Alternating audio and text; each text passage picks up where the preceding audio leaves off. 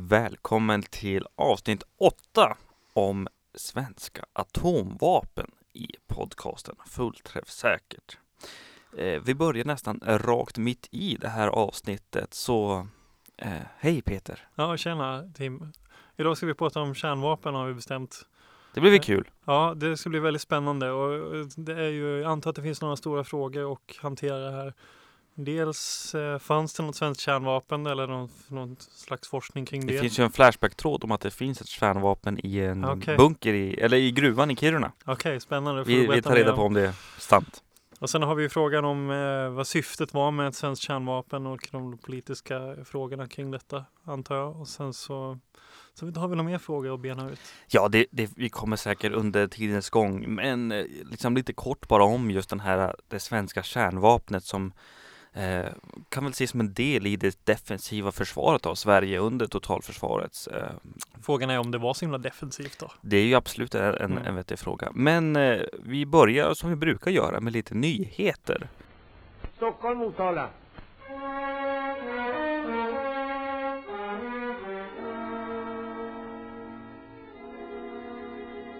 Ja, och debatterna fortsätter ju kring totalförsvaret och inte bara debatterna också utan även de politiska eh, besluten. Nu häromdagen så, så eh, kom försvarsgruppen som en koalition över blockgränserna med eh, beskedet att man ska satsa 500 miljoner kronor på totalförsvaret. Har du någon initial reaktion Peter? Ja, jag vet inte, det första jag tänkte på när jag hörde det var att eh, dels så tycker jag att det är bra att det som Peter Hultqvist också kommenterade på, att det är bra att det finns en bred koalition kring de här frågorna. Att alla partierna kan komma överens. Nu var det i och för sig Liberalerna stod utanför, för de som man misstänker ville väl antagligen ha ännu mer. De vill ju upp till den här 2 gränsen. Men sen så är jag, jag vet inte, jag kommer ihåg vi satt och snackade om folk och försvar för några månader sedan.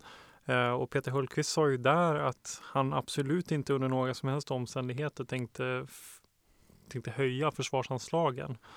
Så det, jag undrar vad som fick honom att, att vända. Men jag antar att det måste ha, ha haft att göra med Mikael Bydéns, alltså vår svenska, vår överbefälhavares utspel för någon, var det två veckor sedan Mm. eller någonting sånt där. Han pratade om fördyrning och så. så ja, jag vet inte. Det är bra att det finns konsensus, men det förvånar mig ändå.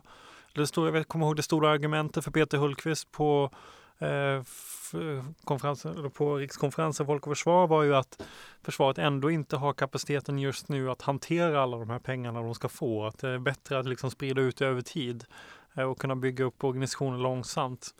Och det, och det, kan, det finns ju en bra poäng med det. Jag kommer ihåg eh, när man läser om Eh, andra världskriget och den beredskapstiden som byggdes upp då. Då var det ju en helt annan paniksituation. Men de köpte ju väldigt massa material som man aldrig kunde hantera, som man aldrig kunde använda, som bara låg på lager sen. Så att det, det är klart att man kan ju ta lärdom av det och bygga upp ett försvar långsamt. Men ja, jag vet inte. Men Eh, sen det- samtidigt, jag tänker liksom dels på just det militära försvaret som är också är underfinansierat även med de här 500 miljonerna som jag förstått det liksom Ja. bara dels för den, den nuvarande eh, försvarsplanering så räcker inte pengarna till. Man har ju liksom Mm. K, vad är det, FPI, försvarsprisindex som någon forskare på FOI sitter och räknar ut och att jag tror inte 500 miljoner kanske räcker så långt. Nej, det handlade vi egentligen. Det, det är ju Ja. ganska lite pengar i de här sammanhangen. Ja, speciellt om det ska, för, för de skriver här också att det ska gå till eh, stärka motståndskraft mot cyberangrepp,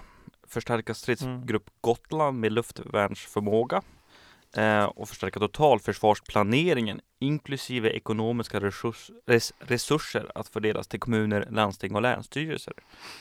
Så det är Ja. ju lite luddigt också kanske då vad, Ja. vad de här resten av pengarna och Jag förstärka cyberangrepp det, det täcker väl på myndighetsnivå och inte liksom det civila samhället. Nej, precis. Eh, Det, det kan man nog tänka sig. Jag vet inte, man får, man får se om det här var bara ett utslag av eh, populism i försvarsfrågan eller om det var eh, om det verkligen var pengar som behövdes och if- ifall de i så fall räcker. Mm.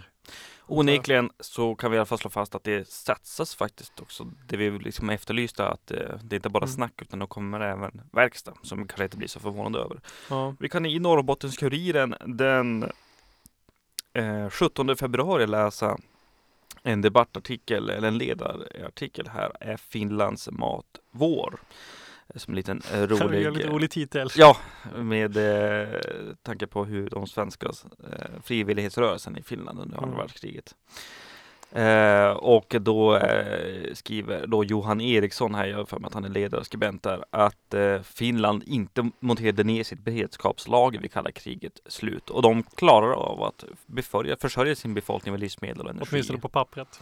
Och, ja, precis. Sverige klarar tio dagar i bästa fall. Mm. Eh, och då går han då igenom att eh, Ja, eh, en sak som är intressant här eh, som Sven Lindgren, som nu står här i debattartikeln, ledarartikeln, Sven Lindgren från Civilförsvarsförbundet föreslog i Agenda istället avtal med den privata industrin. Mm. Som kanske, ja, jag vet inte Peter. vad- Ja, var, jag tyckte också det var en intressant vinkel hur de Mm. föreställer sig hur det där ska fungera. Jag kommer ihåg att eh, under eh, mellankrigstiden och inför andra världskriget så, så var det ju mer att staten helt enkelt köpte upp väldigt stora lager. Men det var ju också nära kontakten med, med näringslivet. Och jag vet inte hur de tänker att det här ska fungera om man helt enkelt ska beställa liksom en lagerhållning.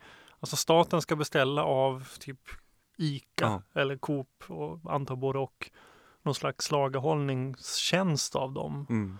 Eller hur de, eh, det kanske, kan, kanske är ett bra sätt. Vi har ju på, på sätt och vis bra i Sverige att vi har väldigt få eh, mataktörer.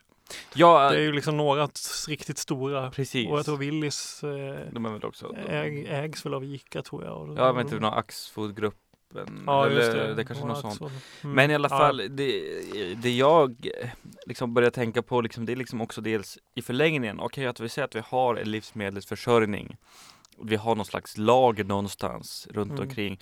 Men hur ska det här då fördelas till människor? Hur ska man kunna betala? Alltså det finns så många steg i den här planen Ja, som Vi liksom behöver ett starkt svenskt civilförsvar helt enkelt. Ja, jag, det vet jag inte om jag liksom förespråkar. Men dels det, det som fanns under det starka civilförsvaret. Det fanns ju en plan. Påstår det. Mm. Ja, påstådda. Ja. I alla fall på pappret. Eh, då fanns det ju en plan. Hur skulle man, och då hade, då hade man inte pengarna på kort. Då hade man inte pengar på någon server Nej. någonstans. Utan då hade man reda kontanter. Så det är så- sån problematik som jag tänker mig som man inte har löst. Som också är mycket större problem än att, att staten går in och köper lite ICA-varor. Mm. Ja, men hur, hur, ska vi, hur ska man fördela dem? Då måste man ju ha en, en transport liksom, verksamhet. Ja, nej, det är visst. Det, nej, det Så- finns många led i det där som de får fundera för. Men det som jag tycker är kanske allra mest intressant, det som han ledar personen kanske, eh, eller ledarskribenten här. eh, Johan Eriksson ja. Ja, Mm. Johan Eriksson påstår är att vi eventuellt ska ta över Finlands mat. Ja, det var väl lite mer. ja. Men jag, vi diskuterade det, jag och min sambo hemma. Alltså, det verkar ologiskt för att för det första säger Sverige typ dubbelt så många invånare Ja. än Finland. Och eh, så det betyder ju att eh, även om vi skulle ta över Finland, om vi skulle lägga alla de resurserna på att ta över Finland och ta deras mat eh, så skulle det väl ändå bara räcka i någon månad antar jag. Precis. Så det verkar inte så jättesmart heller. Nej, eh, men i alla fall livsmedelsförsörjningen verkar vara någonting som fortfarande diskuteras Ja, och det- debatteras och det är väl Mm. intressant. Men, eh, men, ser, vi ser hur det här utvecklar sig. men jag, jag, det jag känner är att det saknas eh, viktiga perspektiv. Det Mm. saknas eh, det, det kommer lite röster här om att vi ska återuppföra någon slags, eh, ja men vi måste ha mer jordbruk. Mm. Ja, men okej, ett effektivt jordbruk idag behöver ju konstgödsel. Mm. Vart kommer konstgödsel från? Tillverkar vi det i Sverige idag? Nej. Mm.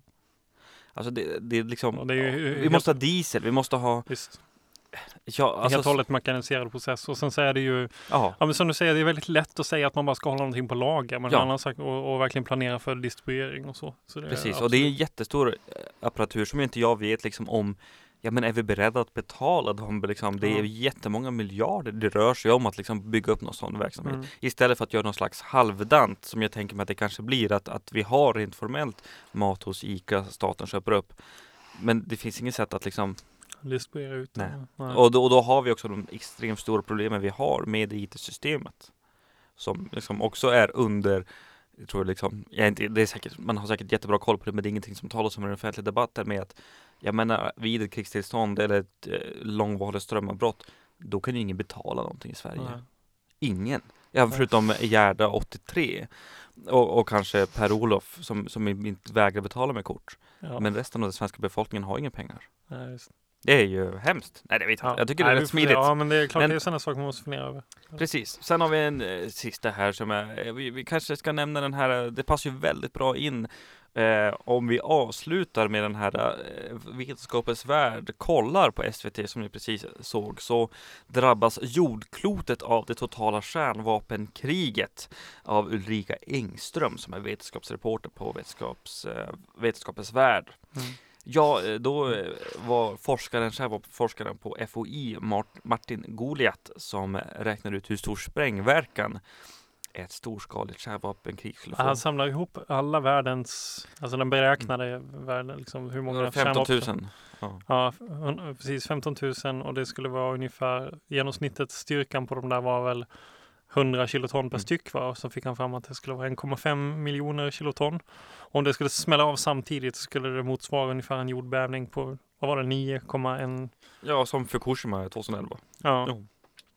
Men det är spännande att, eh, ja dels att, ja, det låter ju inte så farligt tycker jag. Nej, nej, nej, det är inte, vadå, det är ju alla dog ju inte i Japan. Nej.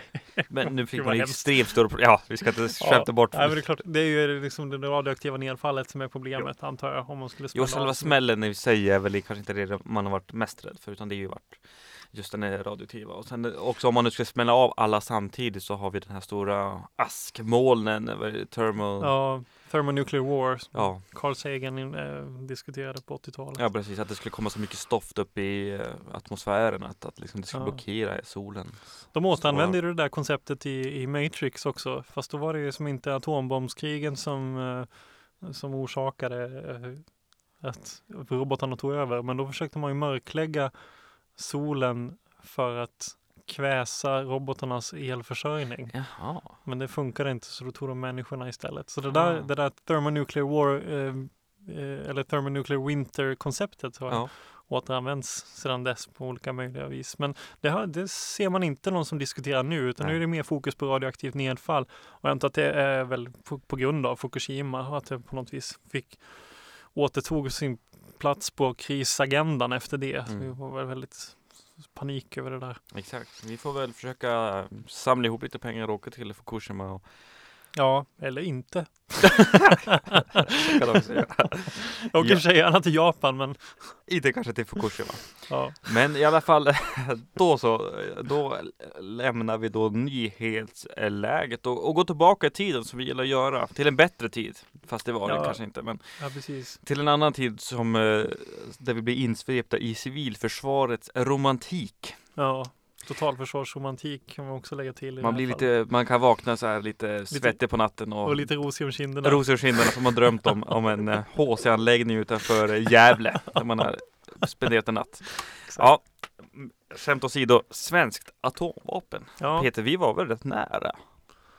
Ja, de säger det. Alltså, eh, efter Ja. när man la ner eh, kärnvapenprogrammet definitivt, jag tror att det var 68 eller någonting sånt där, runt 70-tals, skiftet till 70-tal, så, så eh, har jag för mig att jag läst att, att utländska bedömare ansåg att Sverige låg ganska nära, alltså var väldigt nära på att bygga eh, eller sätta ihop ett kärnvapen, plutoniumbomb var det väl huvudsakligen som man Ja, vi hade väl, vi, vi, dels byggde vi reaktorer för att göra det. Vi höll ju, vi planerade, vi funderade på att köpa kärnvapen från USA. Vi, vi eh, skulle testspränga dem också uppe i Jokkmokk. Ja, Eh. Jokkmokkborna. Det fanns ju precis, man byggde upp ett sånt här eh, liksom planer på det, ett slags militär industriell komplex i, i linje med det som, som eh, hade funnits i USA som man byggde upp under Manhattan-projektet.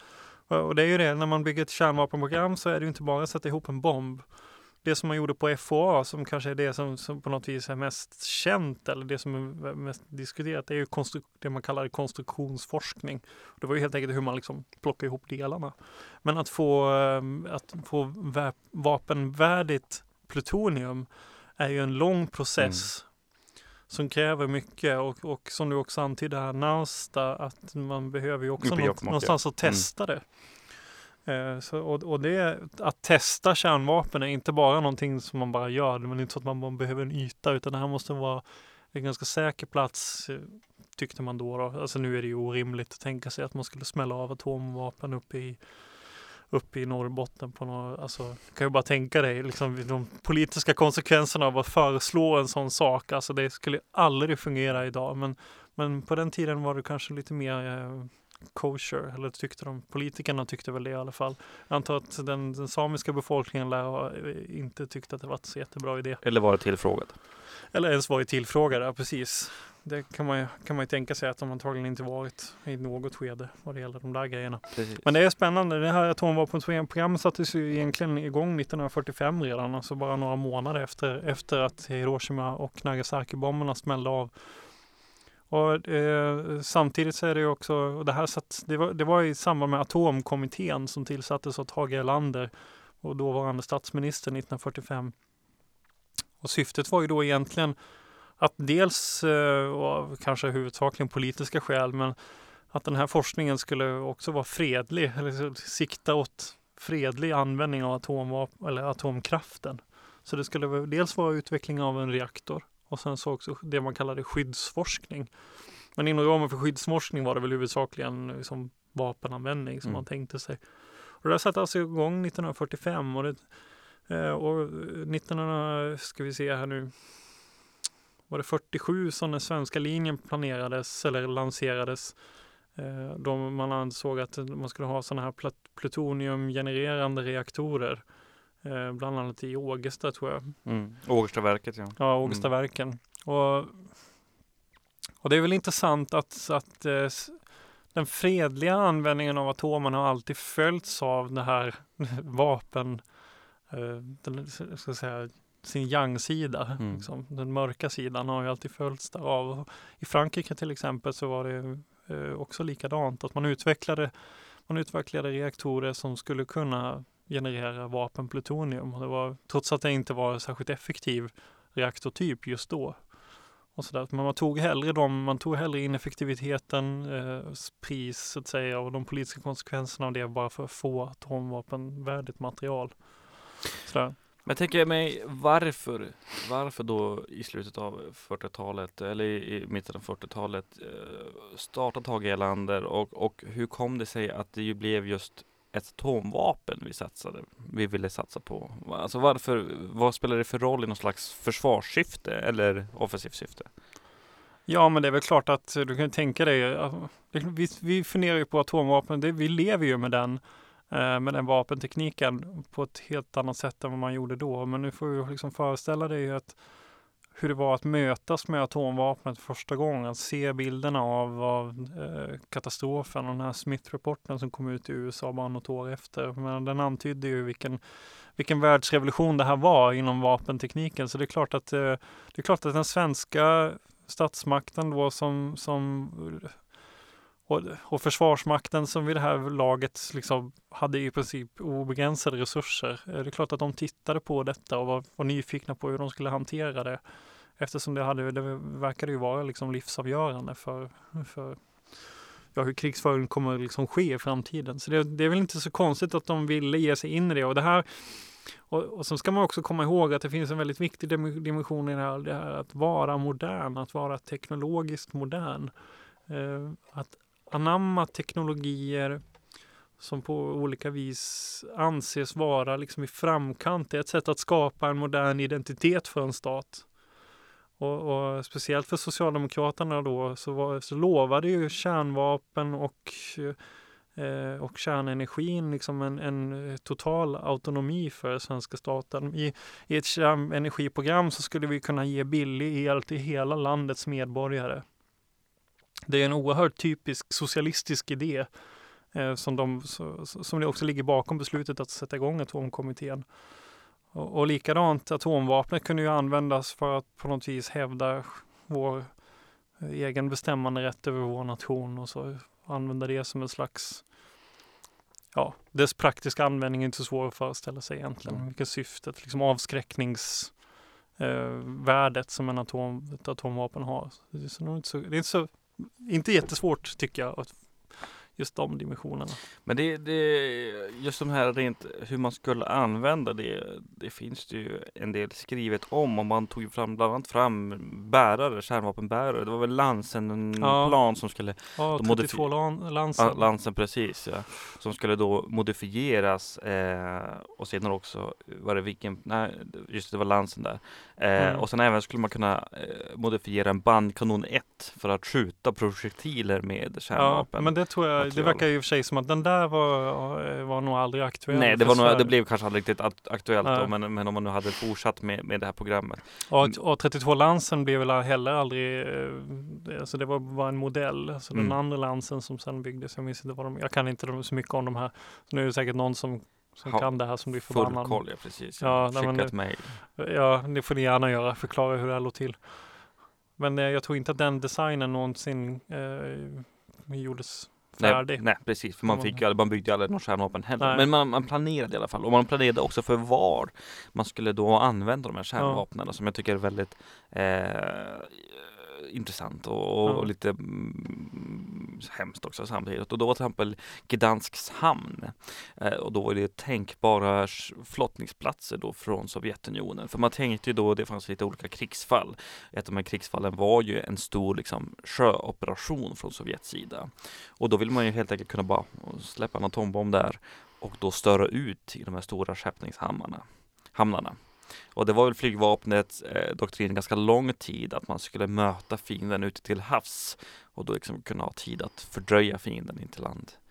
Men, eh, men då var det var ju inte något sånt att man skulle smälla av en bomb i, i, i, i Norrbotten utan att det var ju faktiskt bara på annat territorium än svenskt. Jo precis, och det, det sätter ju fingret på ett problem här när man säger att man ska vara defensiv men sen ändå använda dem offensivt. Och det är ju ett av problemen med den moderna flygkrigsföringen eh, liksom krigsföringen överlag så som, så som den formerades redan under 30-talet. är att att stora flygstridskrafter bygger på överraskningsanfall. Liksom deras, att de ska lyckas är ju oftast överraskningsanfall. Vilket gör att eh, skillnaden mellan ett eh, preventivt krig och ett försvarskrig eh, blir väldigt Ja, det blir väldigt problematiskt vad som är ett anfallskrig och vad som är ett försvarskrig. I vilket skede bestämd, tänkte de sig egentligen att de skulle kunna bomba Gdansk? Och sen när skulle den svenska staten besluta sig för Mm. eh, Där skulle man att, trycka på knappen. Ja, för att skicka iväg en, en, eh, ett, en, en lans på det där viset för att och, och liksom slå sönder Gdansk. För att det bör ju liksom eh, optimalt vara innan de börjar skicka båtar. Precis. Så, Och då är det ju innan kanske ett krigstillstånd officiellt råder. Ja, alltså så skulle man absolut kunna tänka Så det sig. blir ju liksom folkrättslig problematik. Ja, det blir det och då eh, får man nästan eh, förutsätta att Sverige redan har blivit angripet i sin tur av, av bomber. Ja, men det blir lite... Och då har vi då de resurserna då. Ja, Har vi, eller hade. ja hade, Mm. jag menar, ja jag tänker då har vi, hade vi då de resurserna att, att liksom kunna försvara Sverige och skicka iväg kärnvapen. Och vad ska det då spela för roll? Mm. Ja, Ja, det, men hur det gick, jättemånga. debatten, hur gick debatten då i, i Sverige? om De här? Jag ska säga att de, de eh, det, hände ju, det finns ju flera olika, liksom, eller det här pågick ju väldigt lång tid. Alltså frågan om Sverige skulle skaffa atomvapen eller inte, det var liksom 50-talets absolut största politiska kontrovers. Det var en jättefråga som pågick från egentligen 1954 fram till 1968. Och, och det var eh, och väldigt mycket väldigt mycket grejer som hände under hand som vi egentligen aldrig fick reda på. Och det var många olika grupper som har på något vis antytt att det var de som var, var till exempel Socialdemokratiska kvinnoförbundet har ju hävdat till exempel att de eh, med sitt principbeslut 1958 var de som drev fram att vi inte skulle få några svenska atomvapen. Men i praktiken så hade Östen Undén i FNs för, församling lagt ut Undénlinjen och siktade på ett, eh, ett provstopp. Så att utrikespolitiskt agerade Sverige hela tiden för att, eh, att, att det internationella samfundet skulle lägga ner provstopp eller lägga ner eh, eh, provning av atomvapen och också att vi skulle sluta sprida eh, bland, bland andra länder. Men samtidigt internt så drev den svenska ÖB Nils Svedlund på väldigt hårt om att Sverige behövde ett kärnvapen för att kunna försvara sig trovärdigt. Han fick till och med alltså han fick ett direkt råd från, från Tage Erlander 1958 att han inte skulle Eh, lägga sig i atomvapenfrågan och mer för att det var så politiskt infekterat. Det var en ganska stor tvist här mellan olika partier också. Och där det största partiet, Socialdemokraterna, eh, egentligen vacklade fram och tillbaka, kunde inte riktigt bestämma sig för. Det fanns krafter inom Socialdemokraterna som ville ha ett svenskt atomvapen och fanns de som inte ville ha det. Östen Undén till exempel, som hade väldigt stort inflytande internationellt som en del av eh, FNs generalförsamling var ju väldigt mot. Och det var också han som sen skrev under eh, det som man brukar säga är det slutgiltiga stoppet för svenska kärnvapenprogrammet eh, 1968 eh, när de, när de skriver på det första, vad heter det, non proliferation treaty, alltså icke-spridningsavtalet. Så att, eh, och I och med det så bestämde ju sig Sverige för att det inte skulle bli något svenskt kärnvapen. Men, men det är klart att användningen av det har ju diskuterats ju därav och också i, i offentlig media. Hur skulle, och det här problemet som vi just diskuterade kommer ju upp ofta. Men hur kan man säga att Sverige ska försvara sig och behålla sin neutralitet med ett kärnvapen? När det egentligen själva att, att använda sig av atomvapen var ju som en, off, en offensiv handling så som de hade planerat för det. Det fanns ju också idéer att man, att man skulle tvinga, att det skulle endast vara en avskräckande eh, funktion. Då, att man till exempel skulle eh, tvinga Sovjetstyrkorna i Norrbotten att sprida ut sig för att då inte kunna eh, var, ska säga, ta så stor skada av en atombombanfall. Och i och med att de sprider ut sig så fick det svenska försvaret bättre möjligheter att kunna med snabba rörliga, alltså rörliga förband och sådär.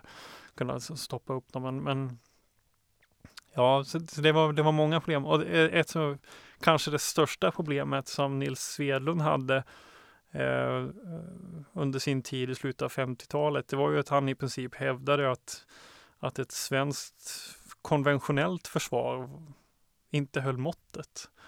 Eh, vilket betyder, du vet, om vi inte får kärnvapen då, skulle det betyda helt plötsligt att svenska, svenska försvarsmakten var helt meningslös? Mm. Och det ville de ju inte riktigt skriva under på. Det var bli lite problem så här, så att de kunde inte som driva sin, sin pro-atombombspropaganda så långt att de, helt, att de menade att det konventionella försvaret var meningslöst. Så det, var ju, eh, så det blev ju en konflikt och så sakta så trappade de ju ner det där. Sen när Torsten Rapp tog över från Nils Svedlund så eh, han var ju flygofficer också. Och då egentligen det som hände var, eller som några, till exempel Wilhelm Agrell har, har påpekat, är att man egentligen la pengarna på Viggen-projektet istället. Mm. Att man valde mellan en konventionell eh, krigs, eller för säga, flygvapen och ett atomflygvapen. Och eftersom Viggen-projektet var så himla dyrt så var det, man kunde inte ha båda, så då valde man Viggen-projektet. Mm. Så det är väl en av, ja, Ja, det var det mycket information på en gång. Men jag tänker att eh, ändå så, så blev det väl någon slags civil användning, för man byggde ju bland annat de här eh, provreaktorerna, var det Ågersta och det var mest framförallt Ågerska. Man byggde bland, men sen var det innan man byggde KTHs källare byggde man väl en. Ja, det var den första. Var det första, men det var väl R1, den byggdes, R1, ja. ja. den byggdes typ 51 eller något ja, väldigt sånt. tidigt och sen byggde man Ågerstaverket och där var det väl tanken att man skulle då kunna utvinna plutonium. Ja, den, den byggdes ju om sen till, till en oljepanna. Ja, oljepanna ja. Oh. Det är världens största oljepanna typ. Men det var väl, för man, man fann väl också svenskt uran?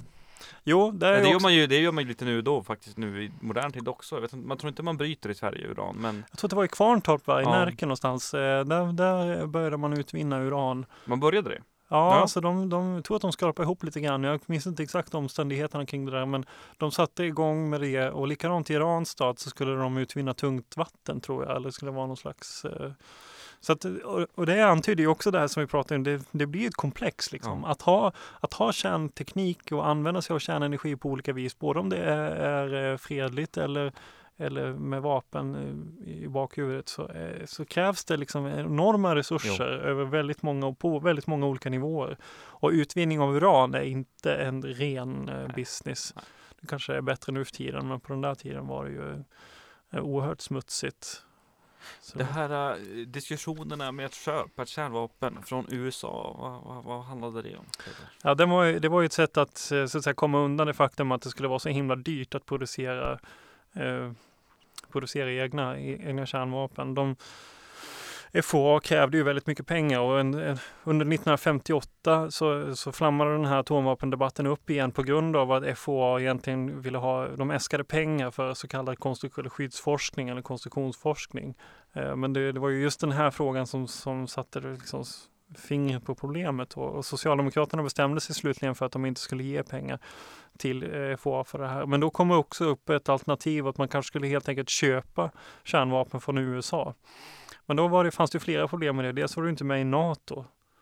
Eh, och, så det är ju, och, och, USA hade redan klubbat en policy om att man inte delar ut eller liksom sprider eh, kärnvapen utanför NATO-alliansen. Och sen så är det ju, var det ju helt enkelt ett avsteg, ett väldigt tydligt avsteg från neutralitetspolitiken. Det gick ju inte, det gick ju inte att komma undan. Det, det, skulle de ju aldrig kunna komma undan med att köpa någonting sånt utan att, så att säga, acceptera det faktum att neutralitetspolitiken var död. Så det, det lades ner?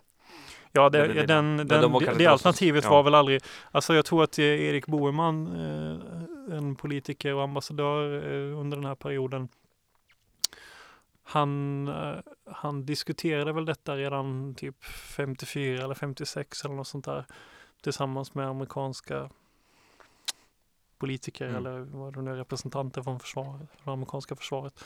Men det, det blev aldrig aktuellt. Och det var väl bra det antar jag. Precis. Ja. Det är svårt att föreställa Kan du tänka ja. dig att Sverige skulle vara en kärnvapenmakt? Alltså? Jag tänker mig den problematiken som det medför. Alltså, ja. ja. Och sen liksom också att, ja men som vi verkligen varit inne på tidigare också att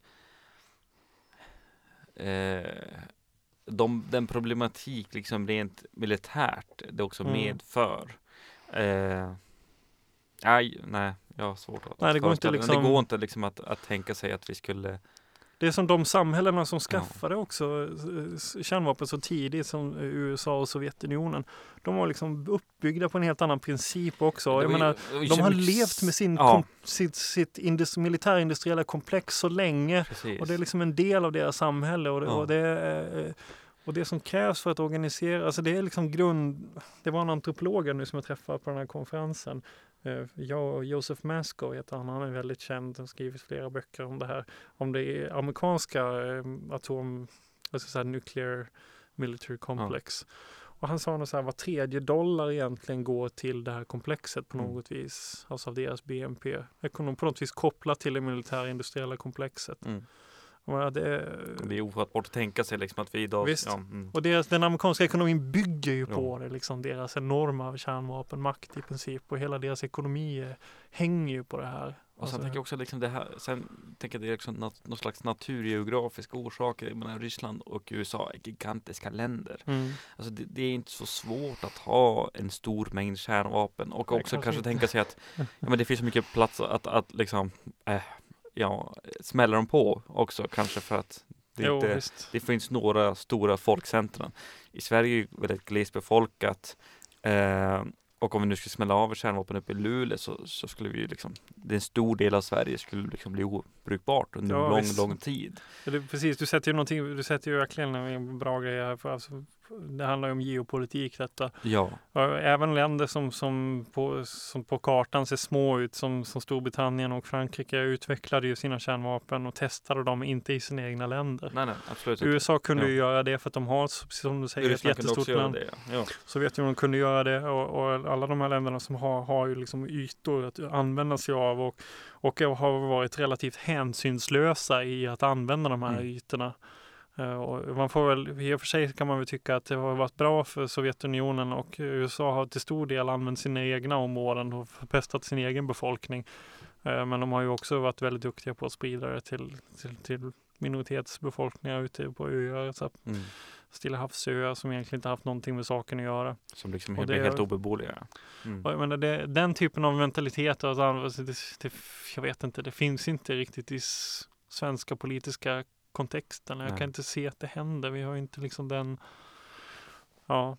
Men, men kan man då kan vi då liksom se då det svenska kärnvapen som någon slags del av den här Eh, vi har väl rört det kring, men liksom, kring den här försvarsviljan, det här totala försvaret eller jag vet inte, hur ska man då se på den här eh, diskussionerna kring det svenska kärnvapnet? Ja, man kan väl se det som att det här var, det här var höjden av den svenska militärorganisationens, eller det var liksom klimax på den eh, beredskaps och försvarspolitik som har bedrivits sedan 1939 egentligen. Då hade de ju under hela 50-talet fick ju försvaret ökade anslag hela tiden med också eh, justerade enligt inflation och sådär. De fick ju ohyggligt mycket pengar och det är först under 60-talet som de börjar strama åt eh, försvarets budget. Så jag tror att man får se det lite som det att det var någon slags, kanske att det är en slags utslag för, för, för Försvarsmaktens hybris under mm. den här perioden.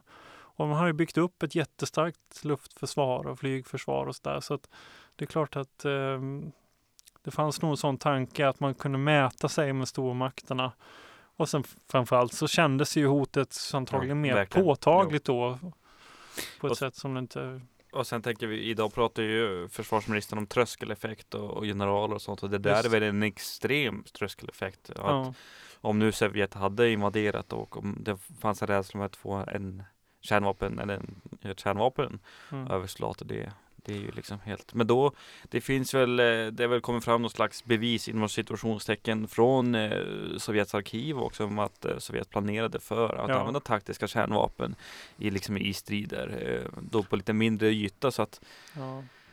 Visst, men det ligger ju i sakens natur. Ja, alltså det, ja, ett, det är ett, klart att de övar, ju för, de övar ju och planerar för alla. Det ligger ju i det moderna krigets natur Precis. eftersom det ska gå så snabbt och så, så då har de ju planer för, för att ta över alla områden som finns i närheten som de har mm. intressen av. Det betyder inte att de vill sätta dem i verket. Nej. Det är inte riktigt samma sak, men det är klart att eh, visst.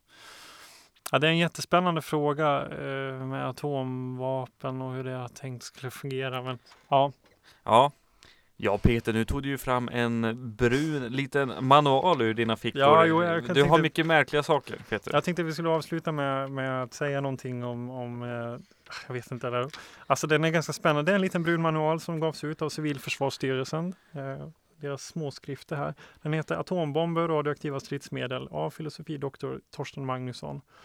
Torsten Magnusson han, var, han jobbade på FOA och, eh, och var en av dem som var involverade i den här konstruktionsforskningen som, som Tage Erlander hade initierat 1945. Och det kan man väl säga, och, och, och en liten passus där med Alltså det här som, en av anledningarna till att det blev så stort under 50-talet, det var ju också Eh, det faktum att man hade satt igång forskning eh, redan 1945 som sen började liksom göra sig hörd på olika vis tillsammans med det utrikespolitiska läget. Och det brukar man kalla path dependency, eller man liksom tar en eh, Politikerna tar en, en linje eller väljer en väg och sen så får det liksom konsekvenser över lång tid som man inte riktigt hade kanske räknat med när man har satt igång det. Och det svenska kärnvapenprogrammet är ju ganska påminner lite, lite grann om det här konceptet. att de tror inte riktigt de det rullade på lite grann. De föreställde ja, sig nog inte riktigt att det skulle vara sådana problem med det eh, när de väl satte igång det och, då var, och redan då var det så investerat, investerat så ohyggligt mycket pengar i det. Så att det var... Alltså hur mycket pengar rör ja, det, jag, jag har inga siffror Miljarder. på det. I dagens mått mätt lär det ha varit ja. miljarder. Jag vet inte riktigt. Men den här är i alla fall spännande och den tycker jag, eh, den här lilla broschyren som är då publicerad 1951 Eh, där ser man också den här eftersläpningen som var, alltså skillnaden mellan hur man såg på atombombskriget så som det hade utspelat sig 1945 och eh, och hur det sen kom att bli mot slutet av 50-talet. För det, det här var bara ju... sex år senare då? Ja, ja, men då fanns det ingen vätebomb Nej. när den här gavs ut. Mm. Och det är en stor skillnad. Det var också eh, man relativt stor okunskap om radioaktivt nedfall och vilka konsekvenser det hade. Man hade ju sett lite grann i Hiroshima och Nagasaki och brännskador och radioaktiva problem och sådär.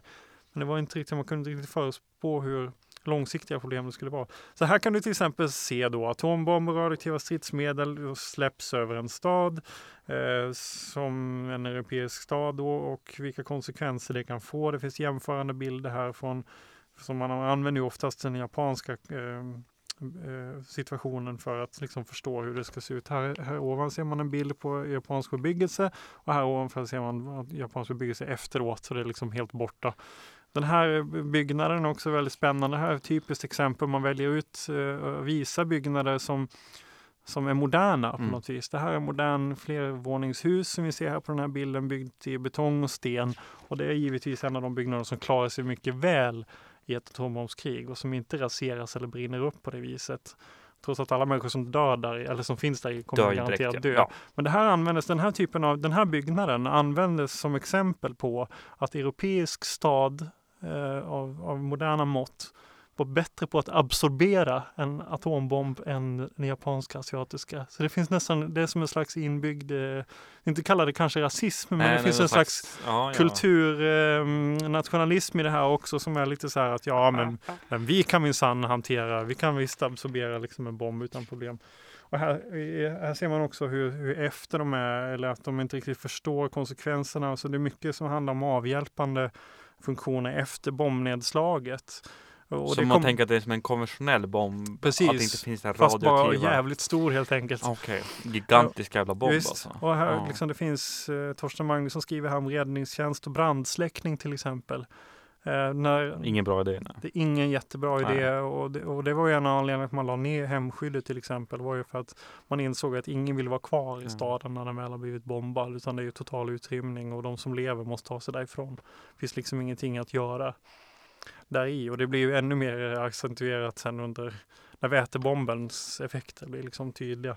Så här, den, det är spännande, den här typen av litteratur, om man väl går in och kollar vilka årtal de kommer så, så kan man se ganska stora skillnader. Jag vet inte om det här var så lättsamt som du hade hoppats Det var på. inte så lättsamt. Men, men eh, jag tänker i- fortsättningen, kom, kom det fler av den här typen av skrifter? Alltså lite mer senare när man väl kanske fick eh, komma underfund med just radioaktiva Eh, aspekten? Jag har nog inte sett någonting av just den här kalibern men sen så eh, de, de här eh, Om kriget kommer finns ju Ja. där många av de här tankarna återkommer liksom eh, i olika slag. Men den här skriften, var den, vem, var den riktad till? Var det allmänheten då eller? Jag vet faktiskt inte riktigt. Eller var det liksom Civilförsvarsstyrelsens småskrifter. Jag skulle gissa att den här antagligen var riktad till, Tjänsteman då? till tjänstemän och folk som höll på med utbildning. Här skriver man faktiskt om vätbomben men, men de eh, ser jag nu. Men de hanterar inte riktigt de, de vet inte riktigt vilka konsekvenser den får än. Ja, nej, det är, det är en spännande tid och Vi kan ja. väl, det är inte något lustigt alls, men, men vi har ju då eh, jag kommer bara att tänka på när vi pratar om kärnvapen och liksom också kanske inte bara svenskt kärnvapen men också hur man skulle använda kärnvapen mot Sverige. Det är ju de här utredningarna mm, eh, som jag nu hittat något arkiv någonstans. Hur eh, man räknar på hur Umeå skulle drabbas av ett kärnvapenbomb. Jag vet att du har pratat om det i något tillfälle. Ja, du menar vad de skulle bomba? Ja, vart de skulle bomba och vilka effekter det skulle få. Ja, det är ju huvudstäderna huvudsakligen och sådär. och Ja, nej, men jag tänkte vi har ju då eh, Ja men eh, Peter eh, Har vi avhandlat det svenska atomvapnet? Ja, jag tycker vi har diskuterat det ganska bra va? Ja, vi, ja, vi är ju inga atomvapenexperter kanske. Nej, jag vet inte, titulerar du dig så? Som atomvapenexpert? Nej, verkligen inte. Nej. verkligen inte. Jag tycker det är ett spännande fenomen men det, det finns många mer turer och det finns mycket att läsa. Jag kan faktiskt rekommendera att läsa Wikipedia-artikeln som finns på det här också, Svenska kärnvapenprogrammet. För den är väldigt väl välskriven och den refererar till den forskningen som finns också. Och sen finns man- väl lite mer litteratur också tänker jag mig. Som Ja, är det lite mer populärvetenskaplig. Eh, ja, det finns Det är säkert. det väl säkert. Alltså, annars är det ju Willem Agrells eh, Svenska förintelsevapen som är, som är en klassiker. Från 2002. Precis. Han har skrivit mycket om det här generellt sett. Men ja, det Ja. finns mer. Vi ska ju då, jag tänkte att vi ska försöka kasta oss in i lite mer ämnen som inte vi har kanske jättemycket kunskap om. Vi ska ta hjälp av lite experter. Så jag tror att ett när, kommande avsnitt handlar om den allmänna värnplikten i Sverige. Det vi ska kolla igenom. För att eh, det har vi glömt att nämna. Men eh, värnplikten återinförs ju i Sverige. Just det. Det glömde vi säga. Men eh, om du inte vet, om du inte har hört det tidigare så får du veta det nu. Ja. Men eh, det är bara Ja, det 4000 ungefär som kommer bli kallade till mönstring. Men eh, ja, Peter, känner du dig nöjd? ja, jag känner mig nöjd. Ja, vi, vi får väl eh, höras någon annan gång snart i framtiden. Det blir bra. Då har du lyssnat på Fullträffsäkert, podcasten om världens bästa totalförsvar, och nämligen Sveriges. Du når oss på kontakt fullträffsäkert.se. Vi har en hemsida, fullträffsäkert.se.